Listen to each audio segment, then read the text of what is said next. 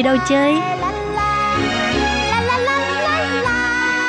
Các bạn muốn biết chỗ nào vui, chỗ nào hay hay là những thông tin thú vị gì thì xin mời các bạn đón nghe chương mục Gặp nhau cuối tuần.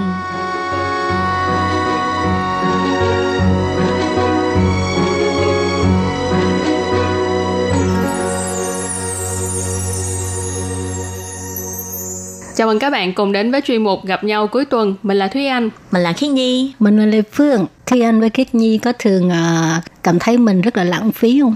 Uhm, cũng Có. Ờ, cái mặt mà em không lãng phí nhất chắc là cái mặt ờ, bảo vệ môi trường thôi. Là À. không có lãng phí nước, không có lãng phí điện.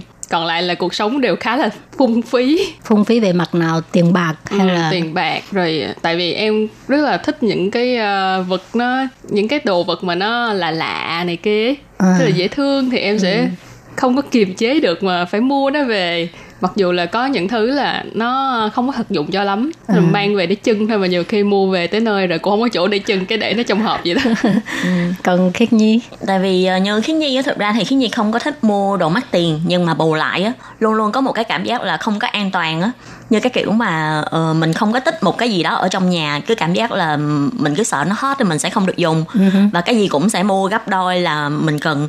Mặc dù mình đang xài chưa hết nha mình đã mua sẵn một cái để sẵn ở đó. Nhưng mà đến khi mình xài xong cái của mình đang xài thì có thể là cái cái mình đang tích trữ đó nhiều khi nó hết hạn mất tiêu rồi. Cái này thì Thúy Anh không có giống như Thiên Nhi. Tức là những cái đồ mà nó sẽ tiêu hao dần dần á là em cũng sẽ mua gấp đôi nhưng mà khi mà mua gấp đôi rồi thì sẽ xài hết cái phần gấp đôi đó mới đi mua thêm một cái gấp đôi khác. Chứ không có mua cái tích trữ. Cái cái gấp đôi đó là tích trữ rồi đó. đó đó. Của Nhi cũng chỉ vậy thôi nhưng mà tại vì em không có tích trữ em chỉ là xài hết rồi mới đi mua. Nhưng mà nhớ kiểu mà cảm giác không an toàn có nghĩ là ừ, ừ, nó đang giảm giá hay là cảm giác là ờ nó nó sắp giảm giá hay là mình cứ mua đi chứ không lỡ mình sau này mình hết rồi lúc đó nó không giảm giá nữa thì sao thôi cứ mua đi.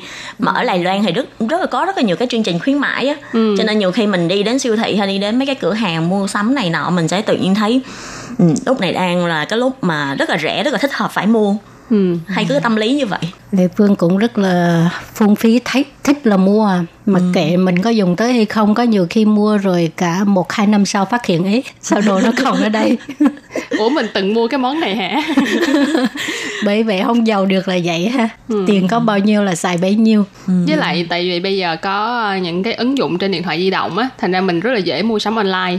Thành ra là cứ bấm chọn là cho vô giỏ hàng. Cái xong rồi bấm giỏ hàng thanh toán rồi đi. Ừ, nhưng mà mua sắm dễ. mua sắm online cũng có một cái khiến như thấy rất là khổ nha. Tại vì mình đi nhìn thấy thực tế á, thì mình thấy ở có thể cái này không thích hợp mình mình không mua. Ừ. nhưng mà mua sắm online là mình cứ thấy nhìn hình thì rất là đẹp.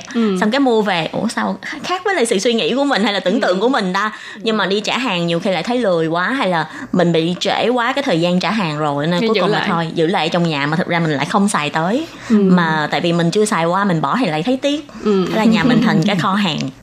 Đôi lúc Lê Phương cũng muốn ờ, ờ, học cái tính là là là là biết ờ, giảm bớt đi những cái ờ, không cần thiết nhưng mà hơi khó. Thì ờ, trong những năm gần đây Lê Phương thấy có một số người ở nước châu Âu, châu Mỹ và Nhật Bản á là người ta bắt đầu theo đuổi một cái ờ, gọi là chủ nghĩa sống tối giản ha ít hơn tức là nhiều hơn. Và không để cho cái sự ham muốn vật chất nó quá ảnh hưởng tới cái tâm trạng của mình. Thậm chí là chi phối cái cuộc sống của mình luôn. Và khi người ta phát hiện là mà cái ham muốn vật chất giảm đi á, thì con người lại trở nên hạnh phúc hơn thì uh, khi nhi nghĩ cái ờ, ờ, lối sống tối giản này á thật ra cũng rất là hữu ích. Ví dụ như là ờ, nhiều khi cuộc sống của mình nó nhiều thứ đồ đạc quá nó sẽ cảm làm cho mình cảm thấy rất là nặng nề và cảm thấy rất là mệt mỏi. Tại vì chỉ nội cái việc suy nghĩ là mình lại mua nhầm hàng rồi mình lại lãng phí rồi tự nhiên trong lòng cũng sẽ cảm thấy rất ư là ừm, cũng hơi buồn và cũng cảm thấy hơi có cảm giác tội lỗi là vì sao mình lại phí tiền. Thì ờ, thực ra nếu như mà mình có thể sống tối giản á thì cũng có thể là làm cho cuộc sống mình bớt đi những cái phiền hà nè cũng như là tiết kiệm thời gian cho những cái việc mà không thực sự cần thiết. Và uh, khi mà cái uh, uh, lối sống tối giản này bắt đầu được mọi người ưa chuộng có lẽ là cái ý nghĩa ban đầu của nó là chỉ muốn loại bỏ đi những cái thứ mà không cần thiết hoặc là không dùng đến. Và để chúng ta có thể tạo ra một cái không gian sống gọn gàng à, từ đó mà cuộc sống cũng có thể trở nên mà đơn giản hơn hay là mình cũng có thể cảm thấy là dễ dàng hạnh phúc với những cái điều mà uh, giản dị trong cuộc sống của mình. Thúy Anh có một người bạn là sống theo cái lối sống tối giản này. Thì bạn ấy là một người uh, du học sinh Trung Quốc ở Đài Loan.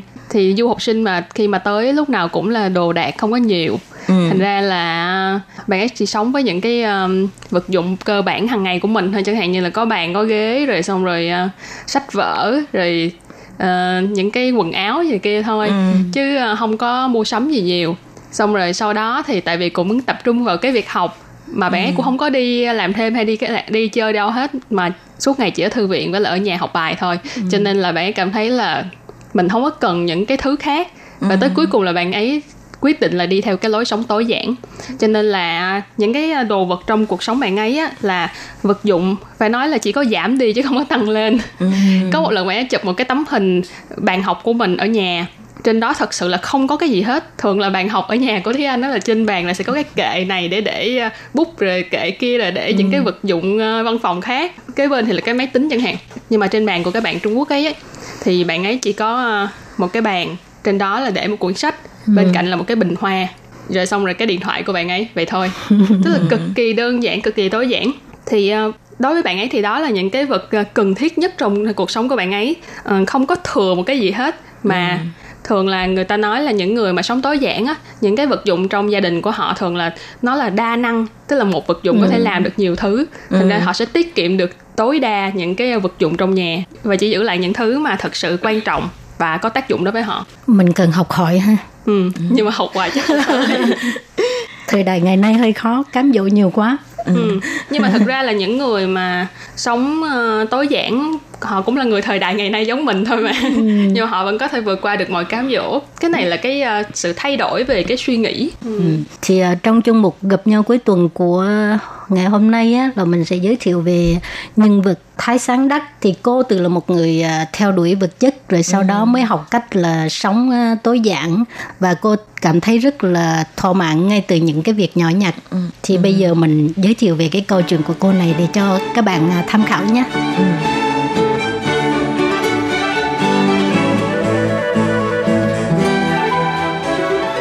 thì hồi nãy chị Lệ Phương nói đến cô Thái Sáng Đắc ha thì cô ấy là một diễn viên của Đài Loan và cô ấy sinh năm 1975 Uhm, ngoài là diễn viên ra thì cô còn là nhà văn nè và đồng thời cũng là người dẫn chương trình truyền hình. Có thể nói cô là một cái người rất là đa tài ha. Ừ. lúc 5 tuổi thì cô đã bắt đầu tham gia diễn xuất các bộ phim truyền hình rồi. Và đến năm 2009 cô đã thử sức trong vai trò là nhà biên kịch nè uh, với tác phẩm là uh, Quê Ai Pha Tiên tức là sức mạnh của tình yêu. Và cái bộ phim này của cô đã được phát sóng trực tuyến vào năm 2009 Đến năm 2015 thì cô còn đoạt giải nữ diễn viên xuất sắc nhất tại giải phim truyền hình hiện đại của Thượng Hải. Có thể nói là một cái người rất là đa tài ha. Ừ, hồi đó Lê Phương rất thích cô này. Ừ. À, tại hồi đó cô cũng rất là nổi tiếng hay xuất hiện trên truyền hình phim nhiều tập mà ừ. cái ấn tượng sâu sắc của lệ phương là cô có cái răng khểnh rất là dễ thương à. mỗi lần thấy cổ cười là tự nhiên cảm thấy mình cũng vui theo vậy đó ừ. Ừ. nói chung là người sinh ra có một cái nụ cười mà ngọt ngào đến mức mà ai nhìn cũng bị uh, lây nhiễm theo đúng không ừ. nụ cười có duyên thì uh, ngoại trừ những cái công việc mà khí nhi vừa mới kể như là diễn viên nhiều người dẫn chương trình truyền hình và tham gia diễn xuất này kia thì cô thái sáng đắc cũng từng viết chuyên mục trên một trang web của đài loan với cái chủ đề mang tên rất là đặc biệt tên là phép trừ trong cuộc sống. Nghe ừ. cái tên là thấy lạ lạ rồi nha. Thường là cuộc sống bây giờ của chúng ta giống nãy giờ cái gì phép cộng.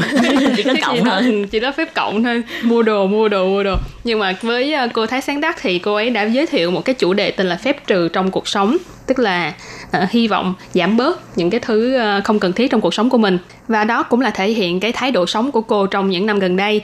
Đó là gác lại những cái tiện nghi về vật chất và sống một cách đơn giản cũng như là sống một cách tiết kiệm cô ấy cũng từng chia sẻ là cô ấy sẽ không mua những cái túi sách mà giá trên 40.000 đại tệ. Wow. Thật ra là đối với mình cũng mắc rồi không ừ, đối với mình mình cảm thấy 40.000 đại tệ cũng đã mắc rồi. Nhưng mà có lẽ cái này là mức sống của họ trước đây. Khi mà cô ấy còn là một con người chưa có sống theo chủ nghĩa tối giản thì mức sống của cô ấy có thể uh, chi tiền cho một cái túi 40.000 đại tệ. Nhưng mà À, từ khi cô ấy chuyển sang cái lối sống uh, tối giản thì cô ấy nói là không mua những cái túi sách trên 40.000 đại tệ. Và những cái túi sách hàng hiệu cỡ lớn hay là những cái vừa và nhỏ trong nhà cô ấy thì cũng không có quá sáu cái Ồ. Chứ có những ờ, nghệ sĩ người ta ham theo đuổi vật chất là cứ mua đồ hiệu Ừ, không đúng à? rồi có cả một tủ trong nhà dựng cả một cái bức tường lên để mà để những cái túi sách. Nói chung là cô này mua không có nhiều và à, cô ấy đặt ra cái mức giá là 40.000 đài tệ. Nhưng mà thực ra theo cô ấy nói là cô ấy cũng không có thích mua những cái túi sách mà rẻ quá như là có vài trăm tệ thôi. Tại vì theo cái lối sống tối giản là người ta sẽ hạn chế mua mà. Nếu như mà mua những cái ờ, đồ gọi là trong thời trang danh á ờ, như quần áo này hay là à, giày dép hay là túi sách nó rẻ tiền thì có thể là nó sẽ rất là mau hư. Ừ, thì có thể là mình mua xong chỉ mặc được một hai lần hay là dùng một hai lần thôi là phải bỏ. Thì cái đó cũng là một cái cách lãng phí. Cho nên là cô ấy đặt ra một cái mức là mình không phải là mua rất là mắc nhưng mà phải bền. Thì à, như thế là đảm bảo là mình dùng được rất là nhiều lần. Cho nên khiến gì thấy có một số người á, người ta đi phối quần áo tức là người ta mặc quần áo là người ta chỉ mua những cái kiểu quần áo mà gọi là đơn giản mà những cái kiểu quần áo cơ bản nhất á thì à, như thế mình có thể ờ, cái áo này cũng có thể dễ dàng phối với lại cái quần kia hay là cái túi này. Thì à, mình sẽ hạn chế được trong cái việc mà mua sắm trong quần áo nữa. Nói đến cái vấn đề quần áo làm cho anh nhớ đến ông Steve Jobs. Ông Steve Jobs chắc mọi người cũng quen thuộc. Ông ấy là người sáng lập ra công ty ờ, Apple tức là cái công ty sản xuất iPhone đó. Thì mỗi lần mà ông ấy xuất hiện trước công chúng ấy ông ấy lúc nào cũng chỉ mặc một cái áo. Không phải là lúc nào cũng một cùng một cái áo nhưng mà tất cả quần một áo kiểu thôi, ừ, đúng không? tất cả áo của ông ấy đều cùng một kiểu cùng một màu rồi áo thun có cổ cao rồi xong một cái quần jean thì mỗi lần ông ấy xuất hiện đều mặc những cái áo như vậy Thực ra trong tủ quần áo của ổng là mấy chục cái mà toàn Ừ. đồ chứ không phải mặc cái bộ đó thôi nha. ừ. nhưng mà cái này cũng là cái ờ, lối suy nghĩ của ổng ha tức là nó sẽ đơn giản hóa cái việc ờ, ăn mặc mình không có cần phải suy nghĩ nói là ờ, Tức là cái muốn- mình phải bận cái đồ nào cho nó phù hợp với thời trang Không có cái- muốn suy nghĩ à phải mặc cái áo gì cho đẹp có Ừ. những cái này là làm tô làm không. bếm suy nghĩ. giống như là một cái cách mà để họ tiết kiệm thời gian đó tại vì Ừ. chắc chắn là ông ấy sẽ rất là bận tại khi nhi cũng có từng nghe nói về cái ờ, ờ, những cái chuyên gia mà giúp người ta dọn dẹp hay là sắp xếp Ừ. tủ áo á họ cũng sẽ phối sẵn những cái bộ đồ cho ờ, khách hàng của mình thì ờ, những cái bộ đồ đó người ta cũng sẽ là hạn chế tối đa là ít nhất thôi và sau đó là phối sẵn bao nhiêu bộ như vậy thì ờ, bạn muốn đẹp đúng không bạn và theo đúng phong cách của bạn thì bạn cứ mặc theo cái phong cách mà người ta phối sẵn và ngày mỗi ngày cứ lấy ra mà mặc thôi. Thì sẽ rất là tiết kiệm được thời gian mà cũng không phải mua nhầm những cái thứ mà mình không dùng đến là bỏ đó mình không mặc. Cái đó lệ phương cũng muốn lắm chứ nhưng mà cái đó mình phải tốn tiền để mời cái cái cái nhà thiết kế cho mình phối dùng mình từng bộ từng bộ đúng không? Ừ. mà như cô thấy uh, sáng đắc đã chia sẻ là trước đây cô xài tiền rất là dữ nha. Ờ, một tháng á cô dùng cái thẻ tín dụng mà cô mua sắm hết 20.000 đầy tệ. Thì à, lúc đó là công việc cũng không ổn định hay sao đó, rồi không có tiền đóng à, cái à, thẻ tín dụng, rồi phải mở miệng xin gia đình. Cho nên sau đó cô mới biết suy nghĩ và từ bỏ cái sự ham muốn theo đuổi vật chất và thay vào đó là cái ờ, sự khao khát tìm tòi kiến thức. Ừ, khi như thấy cái này cũng đúng ha tại vì có nhiều cái vấn đề đâu phải là chỉ có tiền là giải quyết được đâu. Tại vì nhiều khi là mình biết rõ về cái căn nguyên hay là cái ờ, nguồn gốc của vấn đề mình cũng có thể dùng kiến thức để mà giải quyết ha. Ví dụ như là uh, cô Thái Sáng Đắc cũng nói thì trước đây về cái vấn đề mà cô rất là quan tâm đến cái vấn đề mà giảm phù nề thì hầu như là cái vấn đề này không phải là chỉ mỗi mình cô ấy quan tâm đâu. Thì rất là nhiều chị em phụ nữ đều quan tâm nhưng mà để giảm được không bị gọi là dung trộn không bị mập ra hay là bị phù nề ha thì không phải là cứ đi mua những cái thực phẩm giúp ờ, giảm phù nề hay là mua những cái sản phẩm chăm sóc da thì có thể đạt được cái hiệu quả mà mình ờ, mong muốn. Thì lúc đó là cô quyết định ờ, đi mua sách của nhà thần kinh học rất là nổi tiếng người Nhật Bản tức là ông Hiroyuki Kobayashi. Thì cô phát hiện khi về già thì người ta sẽ bị rối loạn về hệ thần kinh tự chủ. Và cuốn sách này đã dạy cho cô cách là phải có một cái chế độ ăn uống cân bằng cũng như là biết cách để mà hít thở sâu ăn cố định ba bữa trong một ngày. Và ờ, mỗi lần nếu như mà tắm thì phải ngâm với lại nước nóng ờ, với một cái nhiệt độ phù hợp. Thì như thế nếu như mà làm theo cái hướng dẫn này đã giúp cho cô có hiệu quả trong cái việc mà giảm không bị phù nề. Tức là không phải tốn tiền đi mua những cái à, sản phẩm. Ừ. Tại vì mua rồi cũng chưa chắc đạt được hiệu quả mà bù lại nếu như mà cô ấy biết rõ là vì sao mình bị phù nề thì sẽ có một cái cách để mà ờ, đi giải quyết cái vấn đề này. Thì anh cũng là một người có cái ờ, bận tâm về cái vấn đề bị ờ, phù nề. Không phải là nghiêm trọng lắm nhưng mà là tại vì ờ, gương mặt của Thúy Anh thuộc dạng là rất là dễ bị ờ, nhìn nó sưng lên mỗi buổi sáng ấy. Thành ra là mỗi buổi sáng thức dậy là nhìn cái mặt mình như là bị ai đánh hoặc là bị như cái bánh bao vậy thì uh, sau khi nghe cái chia sẻ của cô ấy thì cảm thấy là chắc là mình sẽ phải học cách để mà sống một cách uh, điều độ hơn ừ.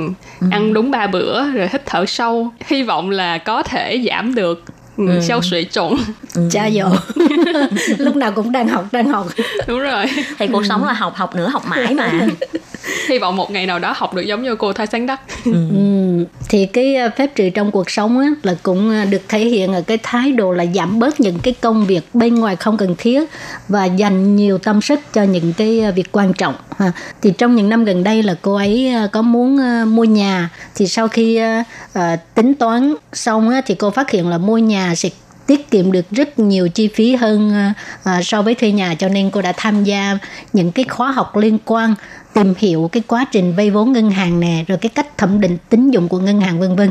Thì trong cái quá trình tìm hiểu việc mua nhà thì cô cũng ờ, đã làm rõ về những cái khái niệm tài chính của bản thân mình và cô nói là đừng nghĩ là không có thẻ tín dụng là tốt. Điều cốt yếu là phải trả cho đúng hạn rồi cái kỷ lục tín dụng này nó sẽ tốt hơn so với một số người là để dành tiền trong nhà. À, ừ, nhất là những sao? người uh, cao tuổi người ta thích trong nhà lúc nào cũng có tiền ừ, ừ. tại vì ngân hàng phải nhìn mình là mình mình là, có tại vì mình để trong nhà ngân hàng đâu biết được là mình có thực sự có, có tiền, tiền trong nhà không, không? Ừ. Ừ. nó phải có một cái căn cứ thì à, nếu như mà mình từng có thẻ cái tín dụng và mình có tín dụng tốt là mình ừ. mà mình giống như là mình mua đồ nè hay là mình vay tiền của ngân hàng nhưng mình mình trả đúng hạn tức là cái tín dụng của mình tốt và ừ. mình có khả năng trả thì ừ. lúc đó là người ta sẽ đánh giá đây là những cái tin khách hàng rồi. tiềm năng ừ tin ừ. tưởng và sau đó họ sẽ đánh giá cái điểm cao hơn là bạn để tiền trong nhà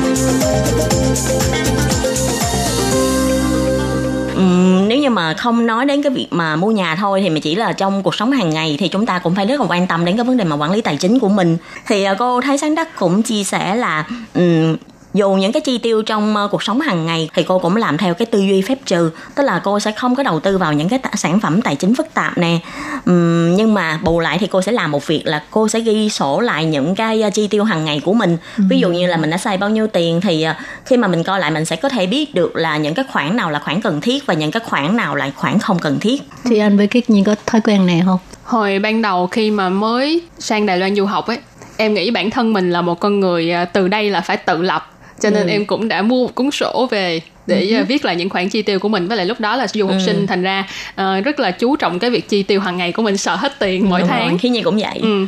nhưng mà sau đó sau sau khi viết được cỡ uh, vài tuần tại vì uh, thúy anh ghi rất là chi tiết gần như ừ. là như là mỗi ngày là ăn ăn trưa bao nhiêu tiền ăn tối bao nhiêu tiền đi xe bao nhiêu tiền là ghi ghi lại hết luôn ừ. nhưng mà sau đó là tại vì cái tính của bản thân rất là lười ừ. cho nên đến khoảng uh, tháng thứ hai thứ ba cái cuốn sổ đó đã xếp xó rồi đó ừ. tháng thứ hai thứ ba là dài lắm rồi đó liệu ừ. phương viết qua ngày à ừ, tức mỗi một ngày tại em vì là viết thấy mệt quá rồi phải nhớ nữa ừ. nếu mà có thói quen đó là mình mua cái gì là lập tức viết ừ. ha. nhưng mà thật ra là chỉ có những ngày đầu là viết chi tiết mỗi ngày uh, tiêu cái tiền vào những việc gì thôi còn lại những ngày sau là bắt đầu là ngày hôm nay tiêu bao nhiêu tiền ghi lại con số à. vậy thôi chứ không có nói là mình uh, ghi chi tiết cái gì hạng mục nào nữa nhưng mà ừ. thật ra theo đúng á những người mà có thói quen ghi ghi sổ ừ. về chi tiêu của mình á là phải à, chia rất là rõ như vậy ừ. thì mới kiểm soát được là bản thân mình đã chi tiêu nhiều nhất vào những việc gì rồi từ từ cái đó mà mà phải tiết kiệm lại ừ, à. đúng rồi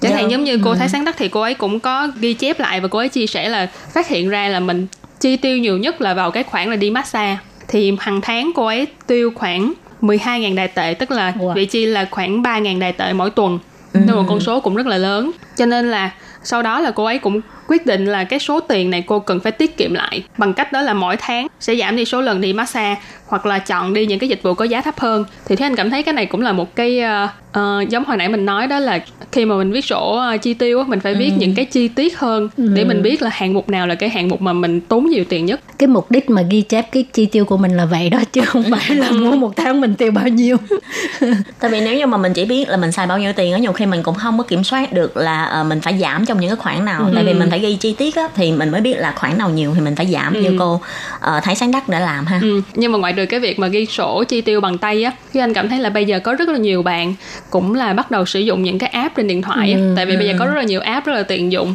thì bạn Thúy Anh cũng từng uh, giới thiệu một cái app để mà sử dụng là ghi lại chi tiêu uh, mình đã tiêu bao nhiêu tiền việc ăn bao nhiêu tiền việc uh, đi lại này kia và mua sắm những cái việc uh, cần thiết trong ngày ngày kia thì bạn ấy cũng uh, có cái thói quen sử dụng nó và những cái app này có một cái chức năng rất là thông minh đó là mỗi ngày nếu như mình quên đăng nhập để mà Nhắc thống kê lại thì nó sẽ Ừ. gửi một cái tin nhắn nhắc nhở. Nó nói là hôm nay bạn đã tiêu bao nhiêu tiền? Ghi lại đi nhé. Và có những cái app thì nó rất là dễ thương chẳng hạn như là nó kết hợp với hoạt hình này kia. Ừ. thì ờ, những cái đối thoại nói là hôm nay bạn tiêu nhiều tiền quá hôm nay bạn ờ, tiêu nhiều tiền vào việc ăn uống bạn ờ, ờ, mua sắm này kia cần phải tiết kiệm lại. Thì những cái app đó rất là thông minh rất là dễ thương. Ừ.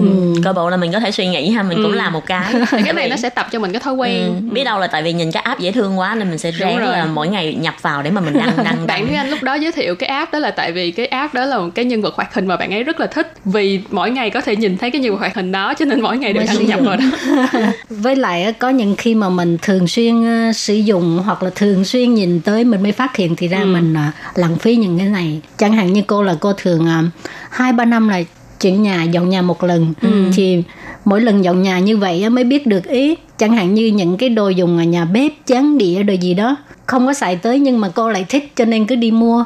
Nhưng mà qua nhà mới lại không có xài cho nên mới biết được. Cái đó là cũng rất là lãng phí không có cần.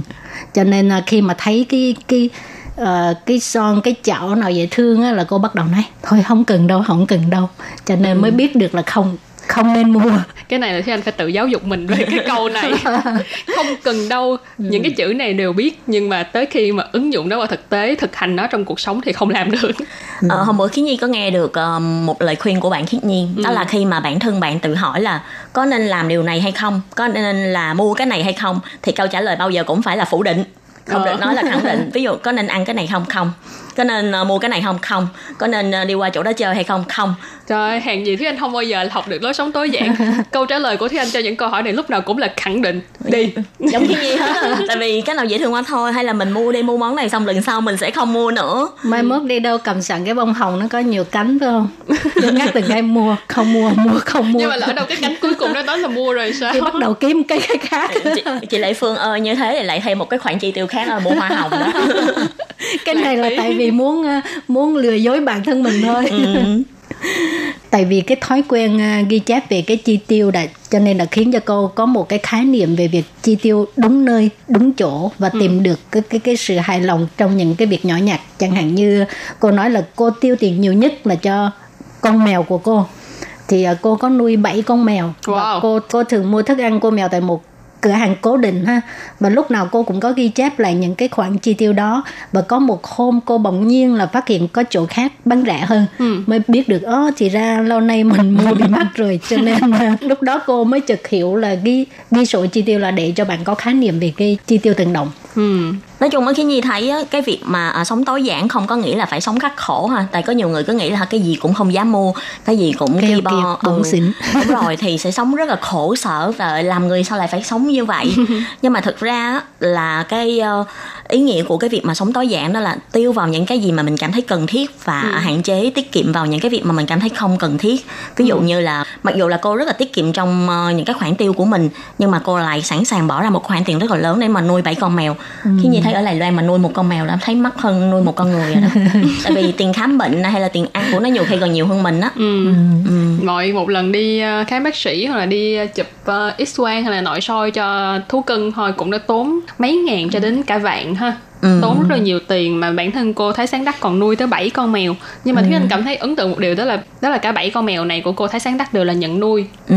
chứ không phải là cái kiểu mà đi tới tiệm thú cưng để mà mua mà cô là đi nhận nuôi về. Rồi à, cô rất là cô rất là chăm sóc cho bảy con mèo này và à, giống lúc nãy có nói là sẵn sàng bỏ ra 20.000 đài tệ cho việc ăn uống rồi cả mấy ngàn đài tệ cho cái việc ờ, đi khám ờ, bác sĩ này kia. Rất là tốn tiền nhưng mà cô ấy cảm thấy là nuôi mèo mèo sẽ mang lại một cái niềm vui và hạnh phúc cho cô ấy. Cho nên cô ấy ờ, sẵn sàng chi tiêu cho những con mèo chứ không có chi tiêu vào những cái khoản không cần thiết khác. Ừ. Thì cô Thái Sáng Đắc cũng chia sẻ ha, là cô từ một người theo đuổi vật chất phép cộng trong cuộc sống, trở thành người sử dụng phép trừ trong cuộc sống. Cái nguyên nhân lớn nhất đó là vào năm 2012 cô làm người dẫn chương trình du lịch Ai quảng Khờ của đài truyền hình San Ly thì lúc đó cô khoảng à, 35 tuổi và cô đã phát hiện ra những điều tốt đẹp trong một cái lối sống đơn giản. Thì trong lúc làm chương trình á cô quen được rất là nhiều khách du lịch ba lô. À, tại vì phải đi khắp nơi làm chương trình cho nên cái uh, nhân sinh quan của, của cô cũng bị ảnh hưởng. Thì trước đây cái uh, mỗi lần mà cô đem ba lô đi theo á thì nó rất là nặng. Cái gì cũng có hết còn bây giờ thì càng đơn giản càng tốt Ừ. Thế anh cảm thấy rất là khâm phục những người mà đi du lịch ba lô nha. Tại vì nhìn cái ba lô của họ rất là lớn nhưng mà họ đi tới đâu họ cũng chỉ cần cái ba lô đó thôi. Và trong ba lô đó là tất cả những gì mà họ cần. là có hết Ừ. còn nhưng không mà cần là không bao giờ có ừ, nhưng mà tưởng tượng là ờ, trong cái ba lô đó làm sao mà có thể mang theo nhiều thứ tới như vậy những cái thứ mà thực sự là mình mình cần thiết nhất trong cuộc sống của mình và họ tức là cũng là một cái kiểu lối sống tối giản á họ có thể ờ, chỉ sống với những cái thứ mà họ mang theo thôi chứ không có cần phải ờ, mua sắm thêm ở những cái nơi ờ, mà họ tới hay là về nhà để mà sửa soạn lại này kia. Cảm thấy rất là rất là hay luôn tại vì có những người là không chỉ là đi một địa điểm mà họ có thể là một cái ba lô đó mà xách đi hết bao nhiêu quốc gia. Xong rồi tới cuối cùng khi mà kết thúc hành trình họ mới quay về nhà rồi chỉnh lý lại vậy thôi chứ không có không có mua sắm gì thêm. Mà Lệ Phương thấy những người đeo ba lô đó nó nó rất là lớn rất là nặng ha. Tại sao người ta có thể đeo nổi từ thì đầu tới cuối như vậy? luyện sự tập luyện chị. Mà để gì mà nhiều quá vậy không phải càng ít càng tốt hay sao? Còn quần áo chẳng hạn như là mình có thể ờ, quần áo để thay như là mình đi tập thể dục hay là mình đi leo núi rồi gặp mưa là gặp bùn đất này kia mình cũng phải thay chứ. Tại vì nếu như mà mình đi trong thành phố thì còn đỡ nha. Tại vì à, thành phố thì ít nhất là những cái tiện nghi nó cũng ngay ở bên cạnh mình thôi. Nhưng mà giả sử là đi đến những cái vùng mà chỉ có núi hay là đồi tại có thể là họ phải đi tại vì có những cái bộ phim á cái như từng coi là người ta phải vượt qua cả một à, ngọn núi nè và sau đó là phải đi khoảng vài chục cây rồi lúc đó mới đến cái nơi mà có người sinh sống. Thì à, nếu như mà lúc đó họ không có đủ những cái thứ mà mình trong cần trong cuộc sống ví dụ như là ờ, không có đủ rồi nuôi sông chảo nhưng mà ít nhất vẫn phải có một cái son nho nhỏ để mà có thể à, nấu nước nè hoặc là có thể đun sôi những cái gì mà mình cần ăn hay là cần uống thì họ thực ra cũng đã hạn chế rất là tối thiểu cái đồ mình cần mang đi rồi. Nhưng mà nói thiệt cái cuộc sống của mình thì dù thế nào đi chăng nữa thì để giải quyết cái vấn đề mà ờ, ăn nè uống nè hay là ờ, để giúp, cho chúng ta có thể giữ ấm cho cơ thể này những cái đó đều rất là quan trọng. Ví dụ em nghĩ chỉ cần phát thêm một cái chăn mà đi du lịch đã thấy cũng hơi nặng nề rồi đó. Cho nên khiến nhi nghĩ là cái ba lô họ to là cũng có lý do nhưng mà cái đó cũng là cái gọi là mang cả giống như là mang cả ngôi nhà mà mình Đúng cần rồi. để trên ờ, đôi vai của mình đi vậy đó. Thì ờ, như Thúy Anh nói khi Nhi cũng cảm thấy rất là phục họ là họ có thể sống được cái cuộc sống mà là toan sở lý tức là mình có thể ờ, rời bỏ cái nơi mà mình thường xuyên sinh sống nè và mình đi khám phá những cái nơi mới và mang theo những cái gì mà mình cảm thấy quan trọng nhất. Và những cái gì mà không quan trọng nhất thì bỏ xó ở nhà nha. Đi ra khỏi cái vòng tròn ờ, comfort zone của mình tức là cái vòng tròn thoải mái của mình. Chẳng hạn nếu như mình đi du lịch ở những nơi mà ờ, thành phố đi thì cái tính người không biết tiết kiệm là nói à đem gì cho nhiều cho nặng mệt. Cái này đi đâu mua cũng có. Ừ. địa phương là vậy. Xách vali tới cái ờ, xách vali tới nơi rồi xong rồi cần gì mua đó đúng không? Ờ, làm giống như có tiền lắm á. Nhưng mà như ở Đài Loan thì đúng là rất là tiện cho cái ờ, lối du lịch này mà. Nhưng như khi Nhi cũng vậy thôi nói là mà không có mang theo không sao có Seven mà. Cứ vào Seven là có hết. Nhưng vậy là rất là lãng phí đó tại vì ở nhà mình đã có rồi tại sao không chịu đem đi theo đúng không ừ. thì đó cho nên là mình vẫn chưa đạt được cái cảnh giới gọi là ờ, uh, sống tối giản nên là mình có thể nhìn lại cuộc sống của mình để mà xem có cái gì mà có thể gọi là cải thiện được không giảm được cái tính gọi là lãng phí với lại uh, gọi là lối sống phép cộng đúng không? Mà chuyển sang lối sống phép trừ nha. Ừ, cho nên hôm nay trong chương mục à, gặp nhau cuối tuần là mình có ý nói về cái câu chuyện của cô à, Thái Sáng Đắc là để cho ba đứa mình và những người giống như mình phải học hỏi theo. ừ, để tự phản sư tự ờ, gọi là kiểm điểm lại bản thân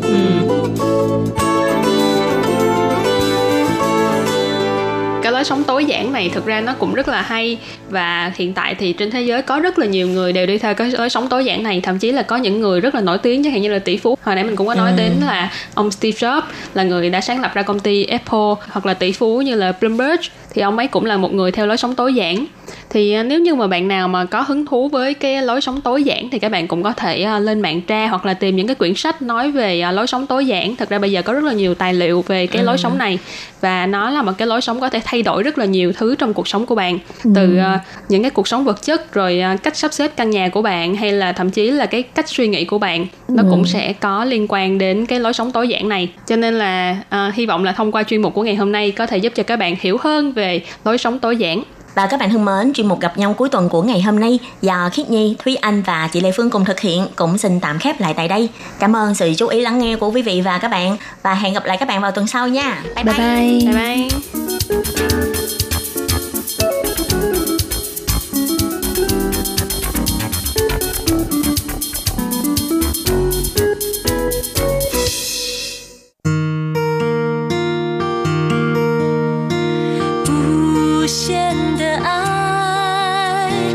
全世界传开，永恒的关怀来自台湾之音 RTI。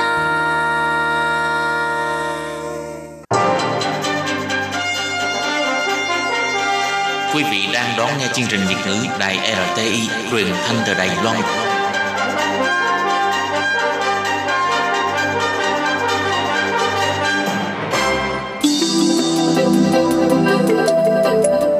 Chào mừng quý vị đến với chuyên mục Theo dòng thời sự do Minh Hà thực hiện.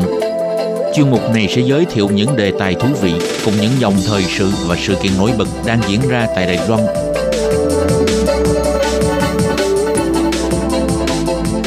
Minh Hà xin kính chào quý vị và các bạn. Các bạn thân mến, kể từ khi dịch bệnh COVID-19 bùng phát đến nay đã cướp đi sinh mạng của hàng chục người. Không những vậy, nhiều lĩnh vực của đời sống kinh tế xã hội tiếp tục ngưng trệ. Trong đó, thị trường quần áo đã qua sử dụng cũng bị ảnh hưởng nặng do đại dịch. Sau đây, trong chuyên mục theo dòng thời sự kỳ này, mời các bạn tìm hiểu nguyên nhân vì sao thị trường xuất khẩu quần áo đã qua sử dụng bị ủng ứ trong mùa dịch đâu là bài toán khó cho doanh nghiệp thu gom quần áo cũ trong và ngoài nước. Mời các bạn cùng đón nghe.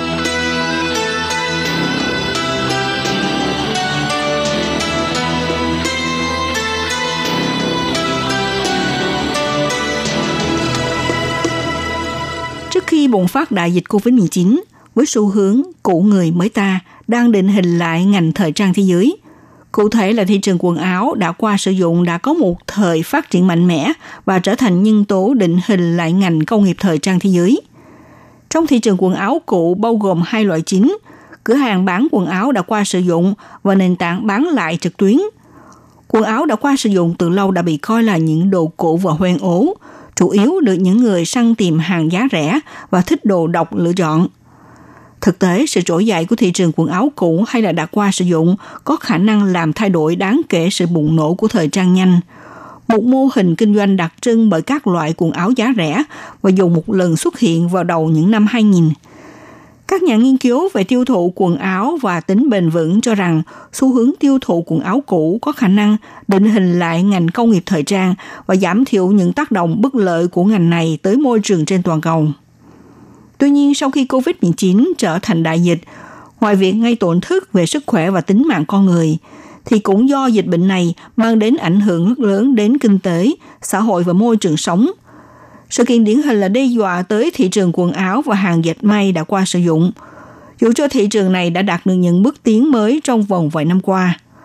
Trước tiên chúng ta hãy cùng tìm hiểu thị trường kinh doanh quần áo cũ đã qua sử dụng trên khắp thế giới.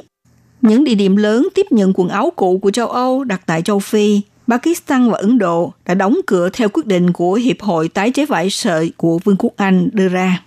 Một số đóng cửa do các lệnh cấm trực tiếp đối với hàng nhập khẩu, phạm vi phong tỏa hoặc là do một vài lý do khác. Tại Anh hiện nay không còn nhiều kho phân loại vải dệt hoạt động, chỉ còn các cơ sở tư nhân, các dịch vụ hạn chế phục vụ cho các bộ sưu tập và chủ yếu là từ các ngân hàng vải – các ngân hàng vải vẫn tiếp tục cung cấp các dịch vụ cho người dân sử dụng trong thời gian phong tỏa. Tuy nhiên, phần lớn các cửa hàng như vậy đều đã bị đóng cửa. Tình trạng đang diễn ra trên khắp châu Âu. Ngành kinh doanh quần áo đã qua sử dụng sẽ phát sinh thêm chi phí khi chính phủ áp dụng các biện pháp nhằm tránh sự lây lan của virus corona như sử dụng các đồ bảo hộ. Tuy nhiên, nguồn thu đến từ việc bán hàng trở nên khó khăn do thị trường xuất khẩu bị đóng cửa – các doanh nghiệp thu gom và phân loại dệt may sẽ cảm thấy rằng việc đưa ra các biện pháp đó là không thể thực hiện được. Hơn nữa, kể cả khi những biện pháp an toàn được đảm bảo cũng không có khả năng tìm được kho lưu trữ cần thiết khi thị trường quốc tế vẫn tiếp tục đóng cửa. Ngoài ra, Hiệp hội tái chế phải sợ dự đoán rằng sẽ có một lượng lớn các khoản quyên góp quần áo đã qua sử dụng một khi các cửa hàng từ thiện và các trang web tái chế hoạt động trở lại. Quần áo đã qua sử dụng thường có giá trị kinh tế khá cao so với đa số các mặt hàng tái chế khác. Tuy nhiên, theo trang web lessrecycle.com thì giá trung bình đã giảm từ 130 bảng Anh mỗi tấn trong tháng 3 xuống chỉ còn 30 bảng Anh trong tháng 4 năm 2020 và dự đoán sẽ giảm nhiều hơn nữa. Pakistan là thị trường lớn nhất cho các nhà xuất khẩu quần áo cũ tại Anh và chiếm tỷ lệ lớn hơn trong các mặt hàng có giá trị thấp vì họ đã thành lập một thị trường tái chế vải sợi. Tuy nhiên, ngay trước khi COVID-19 trở thành đại dịch, chính quyền Pakistan đã buộc phải đưa ra một chế độ kiểm tra chặt chẽ hơn đối với các mặt hàng nhập khẩu như quần áo đã qua sử dụng, tạo ra sự đồn động lớn. Kể từ khi các khu phân loại và xử lý quần áo cũ miễn phí tại Ấn Độ được mở cửa, quốc gia này đã trở thành một trong các nhà nhập khẩu lớn nhất thế giới. Số lượng nhiều đến mức giờ đây quy mô tiềm lực của các nhà máy thường đến từ Mỹ, vì châu Âu đã không còn đủ cung cấp. Ấn Độ áp dụng các biện pháp phong tỏa nghiêm ngặt. Điều này đã làm ảnh hưởng nghiêm trọng đến các nhà xuất khẩu Mỹ, những người đang phải chịu các chế độ phong tỏa khác nhau – với áp lực gia tăng phải chịu từ phía những người Mỹ đã dẫn tới áp lực trong việc giảm giá và có thể dẫn tới việc chuyển hướng sang các nhà cung cấp từ Mỹ.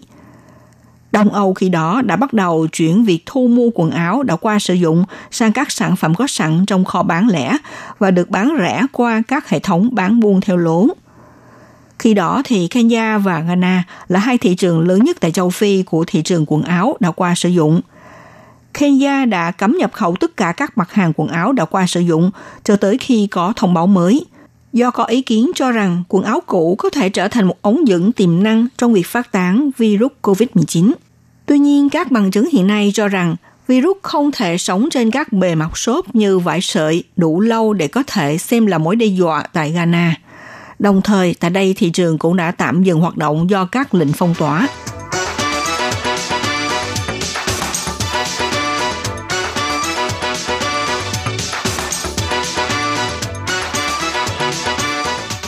Nhìn lại Đài Loan, ngành xuất khẩu quần áo đã qua sử dụng đã ngập cảnh điêu đứng, khiến hàng tấn quần áo cũ bị thu gom, bị chất thành đống cao như ngọn núi, đang được lưu trữ trong kho hàng. Nguyên nhân cũng giống như ngành kinh doanh quần áo đã qua sử dụng đang diễn ra trên khắp thị trường thế giới. Do các biện pháp phong tỏa, thậm chí đóng cả đường bay, đường thủy, đường bộ trong nhiều quốc gia, quá trình vận chuyển hàng hóa giữa các nước gặp nhiều khó khăn – Người dân của những nước nghèo từ châu Phi tới Đông Âu, châu Mỹ Latin đã trở thành khách hàng ổn định của sản phẩm quần áo cũ từ các nước phát triển bởi giá thành khá rẻ. Nhưng bây giờ, tại London hay là Los Angeles, những quốc gia thường chuyển hàng quần áo cũ sang châu Phi, châu Mỹ Latin, các cửa hàng quần áo giá rẻ khắp đường phố đã bày bán quá nhiều quần áo cũ hơn, khiến cho những núi quần áo chất thành đống trong các kho phân loại.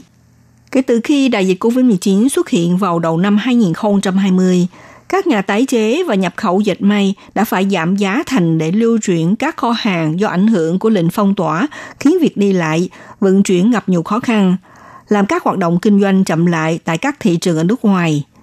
Với nhiều công ty và cá nhân, việc di dời hàng hóa cũng không khả thi về mặt thương mại và thậm chí họ không còn khả năng vận chuyển hàng hóa nữa. Bạn có bao giờ ngồi suy tính Đài Loan đã vứt bỏ bao nhiêu quần áo mỗi năm. Qua thống kê năm 2020, số lượng quần áo cũ bị người dân trên toàn Đài Loan vứt bỏ lên tới 760.000 tấn. Nếu tính nhẩm thì tương ứng như được vứt đi 460 chiếc quần áo trong mỗi phút. Nói cách khác là mọi người hàng năm trung bình cho vứt đi 10,5 chiếc quần áo.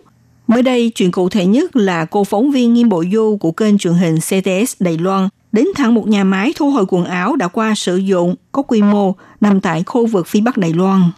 Công xưởng này có kho hàng cất trữ quần áo cũ nằm trên vùng núi Ngũ Cổ, thành phố Tân Bắc. Khi đặt chân vào kho hàng, cô phóng viên đã phải sững sờ trước một đống quần áo đã qua sử dụng được chất cao lên thành ngọn núi, tương đương với chiều cao của tòa nhà ba tầng. Diện tích của nhà kho gần bằng 3.300 m2, nhưng toàn bộ đều bị chất đầy kín chỗ. Cô phóng viên Nghiêm Bộ Du miêu tả khi tiến vào đống quần áo được chất cao như núi, có cảm giác như đang dẫm lên tuyết. Nếu không chú ý thì sẽ bị vật ngã và làm cho người mình bị chìm lún xuống trong đống quần áo này. Mỗi tháng quần áo cũ được thu gom để vận chuyển vào trong kho hàng từ 400 tới 500 tấn. Công nhân ở đây phải làm công việc phân loại theo từng cái một. Ví dụ có loại không bị rách hay hư hỏng rõ ràng mà chỉ sụ lông, thế nhưng sẽ không được dùng để tái chế hay được tái sử dụng lần nữa. Có loại quần áo làm bằng chất liệu bông vải, mặc dù gói trúc khoen ố rõ rệt, tuy nhiên vì làm bằng chất liệu bông vải, vẫn có thể được đem sử dụng như rẻ lau. Đối với loại quần áo có chất lượng tốt và không bị sờn, hư hỏng chút nào thì có thể đưa vào nhà máy để tái chế. Hàng ngày, những chiếc xe vận tải chuyên chở từng thùng quần áo đã sử dụng được thu gom ở các nơi, mang về nhà kho khổng lồ này. Cứ thế, từng chuyến xe đi lại như thôi đưa trước nhà kho và cho chức cao lên thành ngọn núi. Xong thì công nhân phải bắt chiếc thang lên kéo xuống để phân loại, sàng lọc kỹ sau đó. Những loại tốt thì cho sắp xếp và đóng vào thùng rồi được đem đi xuất khẩu ra nước ngoài. Loại không thể tái chế hay sử dụng thì trở thành rác thải, đem đi tiêu hủy. Phải nói rằng dịch vụ này được xử lý từ A tới Z, dần dần phát triển thành một nhà máy thu hồi quần áo cũ có quy mô và trở thành một doanh nghiệp vang danh ở vùng Bắc Bộ Đài Loan. Tuy nhiên, ngành kinh doanh quần áo cũ này đã bắt đầu có sự thay đổi. Từ sau bùng phát dịch COVID-19 năm 2020, ông Hồ Cờ Chánh, chủ doanh nghiệp nhà máy thu hồi quần áo đã sử dụng cho biết, bây giờ việc xuất khẩu quần áo cũ đang đương đầu một nguy cơ lớn, đó là vấn đề vận chuyển bằng hàng không – Cộng thêm tình hình dịch bệnh diễn biến ở nước ngoài, khiến quần áo cũ bị đồn động trong kho hàng. Đây là bài toán khó cho nhà máy.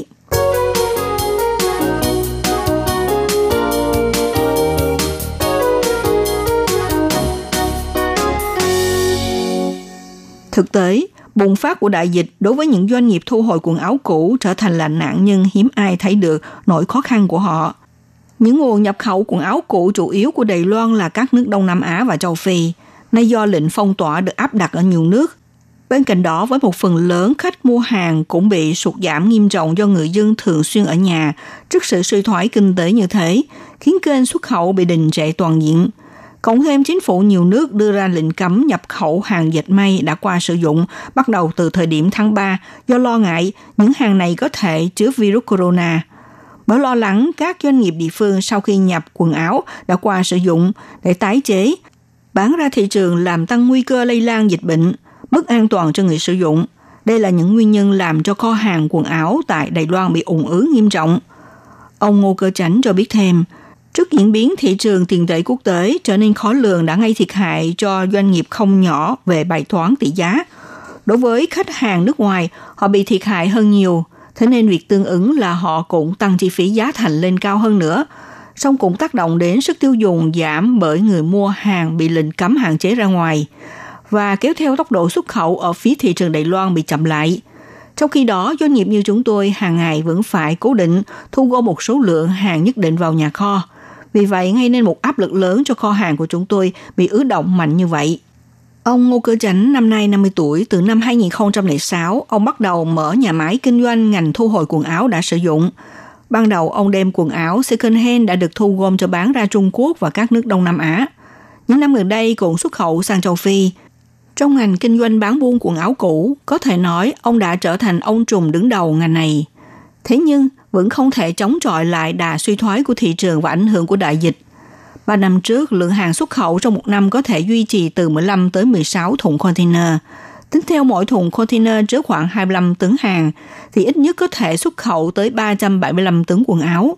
Tuy nhiên năm 2020, ông Ngô Cơ Chánh chỉ xuất khẩu có 5 thùng container thôi, tức là chỉ đạt 125 tấn quần áo, đã bị cắt giảm một nửa số lượng, như thế đã bị thu lỗ hơn 8 triệu đài tệ.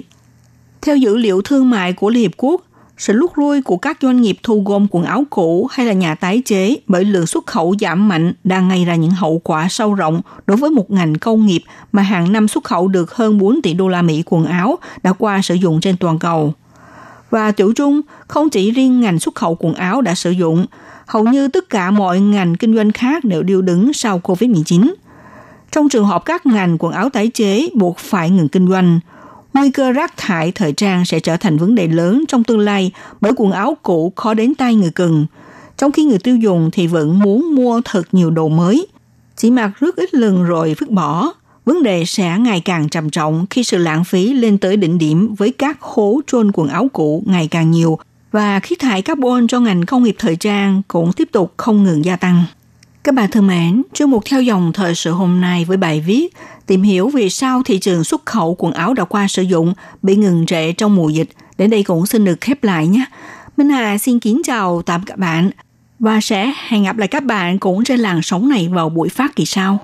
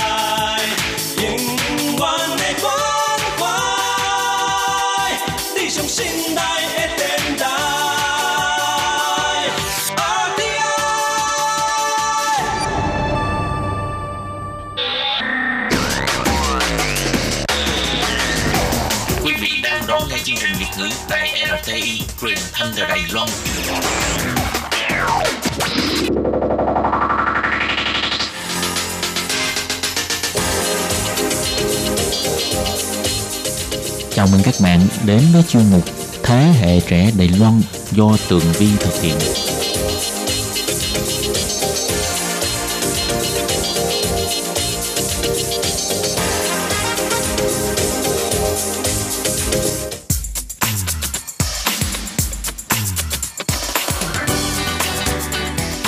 Hello, chào mừng các bạn trở lại với chuyên mục Thế hệ trẻ Đài Loan cùng với Tường Vi và khách mời Nuti Ngọc Thúy. Trong phần 1 của chuyên mục, Ngọc Thúy đã chia sẻ với chúng ta nguyên nhân mà bạn ấy đến Đài Loan là bởi vì bạn ấy thấy rằng Đài Loan là một cái hòn đảo rất là nghệ thuật, nhẹ nhàng, lãng mạn. Cho nên là à, sau khi mà đi du lịch thì Nuti quyết định là sang Đài Loan du học chương trình thạc sĩ. Trong khi Nuti đã có một công việc rất là ổn định ở Việt Nam rồi nhưng mà với à, một cô gái năng động như à, Nuti thì à, bạn ấy muốn là à, mở mang thêm kiến thức cũng như là học hỏi thêm nhiều nền văn hóa. Chính vì vậy sau 2 năm học tập tại Đài Loan thì Nuti đã rất là hòa nhập với cuộc sống nơi đây và đã tìm ra một công việc khá là lý tưởng trong mùa dịch Covid-19 cũng là cái duyên để cho Nuti ở lại Đài Loan làm việc. Và bây giờ thì à, xin mời các bạn tiếp tục đón nghe phần 2 của chuyên mục để Nuti bật mí với chúng ta hành trình cũng như là bí quyết săn lùng học bổng Đài Loan nha. Thưa các bạn, trong những năm gần đây á, cái mảng à, du lịch Đài Loan và du học Đài Loan đã trở thành một à, phong trào rất là nóng bỏng ở Việt Nam.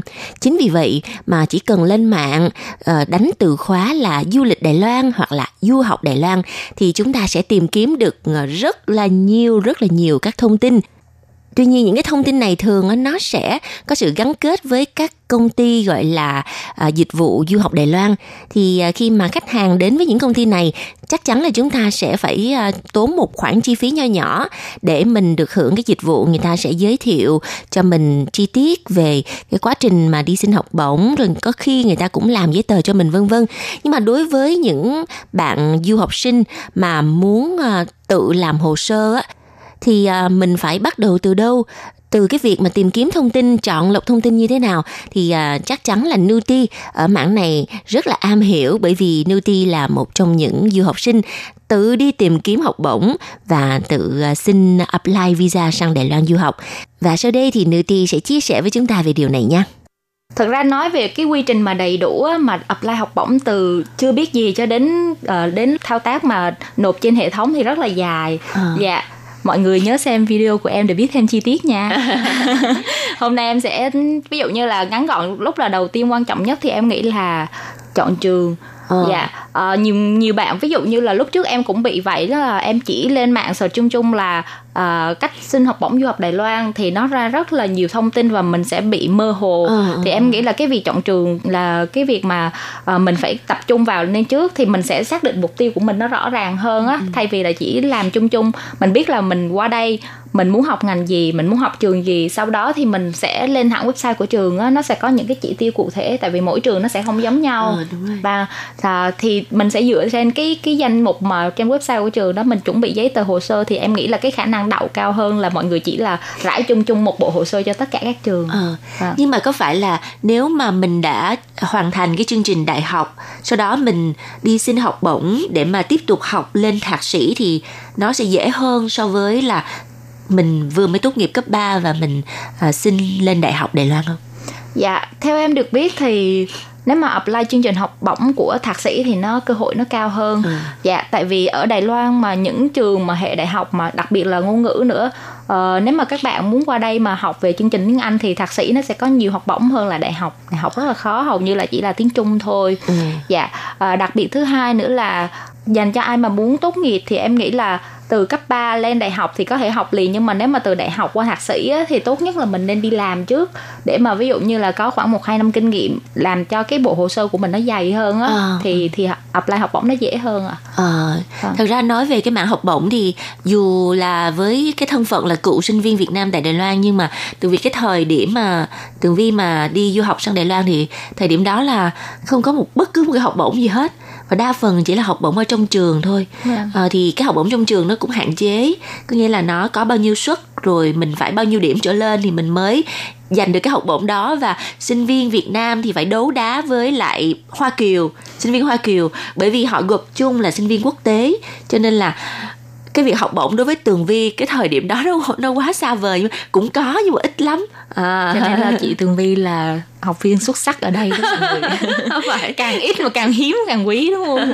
thì nhưng mà cái à, à, gọi là cái tiền mà học bổng á thì nó chỉ chia ra mà hai học kỳ thôi. Còn hiện tại thì như Nuti lúc mà thời điểm hai năm trước thì cái cái học bổng của em là nó như thế nào? À, nó miễn giảm cho mình học phí hay là được uh, cung cấp cái tiền gọi là hỗ trợ hàng tháng vân vân? Dạ, học bổng em đi là học bổng theo dạng của trường tức là cover toàn bộ học phí và có sinh hoạt phí hàng tháng. À. nhưng mà học bổng này chỉ cho trong một năm đầu. À. còn năm tiếp theo là mình phải tự renew tiếng việt. À, Để tự xin lại, xin lại. vâng tự xin lại. Nhưng mà dựa trên cái thành tích học tập của mình trong năm đầu tiên là phải được trên 80 ờ, vâng sau đó thì tự xin lại nhưng mà mọi người cũng đừng có lo lắng tại vì nếu mà mình học bài bản thì cũng không bị rớt đâu Ờ. Ừ. Vậy thì à, những bạn nào mà muốn hiểu hơn về chi tiết cái quá trình mà Nuti đi xin học bổng Đài Loan như thế nào á thì các bạn nhớ là cập nhật vào trang YouTube của Nuti, Nuti in Taiwan để mà biết được à, các thông tin từ A tới Z nha. Vì à, nếu coi bằng video và có chỉ dẫn bằng từ khóa này nọ thì sẽ rõ ràng hơn rất là nhiều so với chương trình phát thanh. Các bạn nhớ cập nhật nha, Nuti in Taiwan. Và tiếp theo thì à, Nuti ơi, cái khoảng thời gian mà 2 năm có học bổng đó ở Đài Loan và em học ở Đại học Thành Công ở ở Đài Nam vâng thì cái cuộc sống ở Đài Nam so với cuộc sống hiện tại của em bây giờ là em đã dọn lên Đài Bắc rồi. Có gì khác không? Dạ, chắc chắn là rất là nhiều điều khác luôn. À. À, tại vì trước đây thì lúc mà em đi học, em lúc đầu thì em thấy hơi hơi ghen tị với các bạn Đài Bắc là vì Đài Bắc nó sôi động hơn á, Đài Nam nó hơi buồn. Nhưng mà giờ nhìn lại thì em thấy rất là may mắn tại vì cái môi trường đó rất là lý tưởng để mà tập trung cho việc học á chị. À, đúng rồi. Và đặc biệt là mình vẫn đang là sinh viên chi phí cuộc sống ở Đài Nam rẻ hơn À. dạ rẻ hơn rất là nhiều lần so với Đài Bắc Ừ. thì em nghĩ đó là vừa phải mình không có bị quá áp lực về tiền bạc mình vừa có thể là tập trung cho việc học hành. Ừ. còn sau này khi mà dọn ra Đài Bắc thì bây giờ là tâm thế của người đi làm rồi nó À. cũng thoải mái hơn. Và ngoài việc à, đi làm buổi sáng thì mình cũng có nhiều thời gian ví dụ như cuối tuần hoặc là buổi tối mình có thể đi du lịch này nọ quanh Đài Loan. Dạ nó nó thoải mái hơn. Nhưng mà nói về cả hai cả hai nơi thì em thấy là đều có những cái điểm mà rất là phù hợp với lại từng từng giai đoạn À, của em ạ à, à. vâng Vậy thì ý như là Nuti cũng à, khuyên các bạn mà nếu như mà muốn qua Đài Loan du học thì hãy đi đến những cái vùng xa trước hả? đúng rồi đúng rồi mọi người ơi từ từ thông thả ví dụ như là mọi người muốn lên Đài Bắc chơi thì có thể là cuối tuần hay cuối học kỳ mùa hè này nọ lên chơi thôi Ừ. chứ còn chi phí ở Đài Bắc rất là đắt cho nên chuẩn bị tinh thần nha À. đúng rồi ở vùng xa xa chút xíu chi phí thấp mà à, nó cũng ờ, ít món ăn chơi cho nên là mình cũng không muốn đi chơi cũng không có chỗ Dạ. để chơi là mình tập trung mình học thật ra thì cái khoảng thời gian mà các bạn sinh viên Việt Nam mà mới sang Đài Loan thì cái thời điểm đó là nên tập trung cho việc học tập có thể là dồn hết thời gian và tâm sức của mình cũng như là toàn bộ cái tinh thần của mình trong việc học tập thì uh, người ta nói là khổ trước sướng sau thì nó mới sướng sướng trước mà khổ sau thì coi như là khổ lắm à vâng đúng À. rồi đừng có nói chung là cố gắng học hoàn thành trong cái thời gian cố định đừng có bảo lưu này nọ sau Ừ. này mình sẽ rất là cực và thiệt thòi cho mình luôn à Ừ. À, hiện tại thì à, Nuti đã dọn sang Đài Bắc ha và ở đây làm việc. Rồi à, như Nuti nói là bạn muốn là có cơ hội ở lại Đài Loan làm việc thì cũng không phải là vì cái địa điểm nó là ở Việt Nam hay ở Đài Loan mà chỉ là muốn tích lũy cái kinh nghiệm làm việc của mình. Sau khi cái dịch bệnh này nó kết thúc thì à, cái hướng đi tương lai của Nuti bạn có suy nghĩ là mình sẽ phát triển theo cái hướng nào tiếp tục ở lại Đài Loan làm việc dạ giờ hay là như thế nào? lúc đầu thì ở lại tại vì à, mắc dịch cho nên mới ở lại bắt dịch nhưng mà giờ ở lại lỡ mê rồi À. chắc là em còn ở lại đây dài dài à ví dụ như là ở công ty hiện tại thì công việc của em cũng khá là ổn định nhưng mà uh, sau khi mà có đủ cái kinh nghiệm và em muốn học thêm về ngôn ngữ. À, dạ cho nó lưu loát hơn một chút thì mình sẽ tìm được những cái cơ hội tốt hơn và làm À. việc lâu dài tại đây. À, dạ đó là cái kế hoạch của em trong tương lai. À, người ta nói là đất ở Đài Loan á nó là nó có keo dính. Khi mà người nào mà đến đây rồi thì rất là dễ bị dính cứng ngắc luôn ở đây. Giống chị Vi đúng không? À, đúng rồi. À, cái câu nói này là của một cái à, bác sĩ người Hồng Kông và bác sĩ sống ở vùng Hoa Liên. À, bác sĩ nói là ban đầu cũng đến Đài Loan cũng nghĩ là đi học thôi. Rồi thôi đi thực tập rồi đi làm thử. Tự nhiên coi như là bị dính cứng ngắc luôn ở Đài Loan. À, Dạ. cho nên là cái có thể nói là cái vùng đất này đất lành chim đậu mà. Cho nên là người Việt Nam mình tới đây thì ai nấy đều cũng rất là ờ, dễ mà mến cái vùng đất này. À, và ừm, à, lúc nãy Nuti có chia sẻ là em muốn học tốt cái ngôn ngữ tiếng Hoa. Thì hiện tại cái chương trình học tiếng Hoa của em phân bố lịch như thế nào trong khi em còn phải đi làm nữa Dạ, uh, em mới kết thúc khóa học về gọi là tiếng Trung tiếng Trung doanh nghiệp Business Chinese. Dạ là cũng may mắn là công ty của em có hỗ trợ với khóa học này cho em đăng ký bên ngoài là hỗ trợ học học phí luôn. à, Dạ, à, thì cái tiếng Trung này giống như là tiếng Trung về chuyên ngành trong lúc mà em làm việc á, em học vào 2, 4, 6 là tức là những buổi tối sau khi mà đi làm xong thì cũng hơi vất vả một chút. à. Dạ, khóa học này thì kết thúc rồi nhưng mà trong tương lai thì chắc là em sẽ đăng ký thêm cái, cái tiếng Trung về gọi là tiếng Trung đời thường à. À. Đặc biệt ví dụ như là những cái món ăn hay là những cái đồ vật dụng cụ trong nhà thì em vẫn chưa có giỏi lắm á. Ừ, Dạ, nên sau đó là thứ mà em muốn học thêm. À, nhưng mà cái ưu thế của mình là mình đang sống trong cái môi trường ngôn ngữ cho nên là mình học sẽ nhanh hơn và nó dễ tiếp thu hơn Vâng. À, và trong à, phần cuối của chương mục ngày hôm nay thì Nuti có những cái lời khuyên nào dành cho các bạn sinh viên Việt Nam có ý định sang Đài Loan du học hoặc là vừa mới sang Đài Loan du học vẫn còn đang rất là bỡ ngỡ. Vâng. Ờ, hồi lúc nãy giờ em cũng nói rất là nhiều nhưng mà em cũng muốn nhấn mạnh lên nhiều lần đó là mọi người ơi, mặc dù là mình chưa có biết ngôn ngữ thì hãy qua đây, hãy cố gắng học tranh thủ. Tại vì mình đang có một cái môi trường rất là lợi thế như là chị Vi nói là ngôn ngữ là cái thứ nhất. Còn cái thứ hai nữa là Đài Loan thì ừ, nếu mà các bạn chưa có qua thì cũng đừng có lo lắng quá. Tại vì là người Đài Loan rất là hiền hiền và à, môi trường sống thì cũng rất là dễ thích nghi cho nên là không có quá bị nhiều áp lực. Và cái thứ ba nữa là dành cho bạn nào mà muốn gọi là đi tìm kiếm việc làm ở bên này á, thì mình nghĩ là cứ thử đi. Tại vì là bây giờ à, đặc biệt là các công ty Đài Loan á muốn ờm, gọi là phát triển thị trường ở Việt Nam cho nên là rất là nhiều cơ hội. Thì, thì sau khi học xong nếu mà bạn nào có ý định mà ở lại Đài Loan làm việc thì không có thiếu đâu. Cho nên là cố lên. Và nếu như bạn nào muốn biết thêm những cái thông tin chi tiết về cách mà mình à, xin học bổng nè hay là à, những cái điều thú vị trong cuộc sống của Đài Loan mà hiện tại các bạn đang ở Việt Nam mà muốn tìm hiểu trước về Đài Loan thì các bạn có thể cập nhật à, vào cái trang à, YouTube của Nuti là Nuti in Taiwan ha.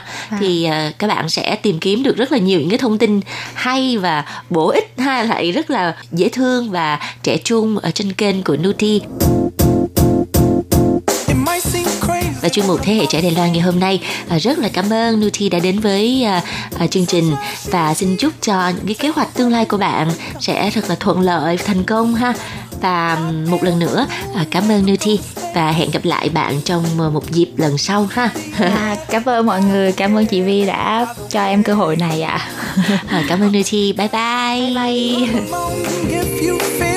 bye.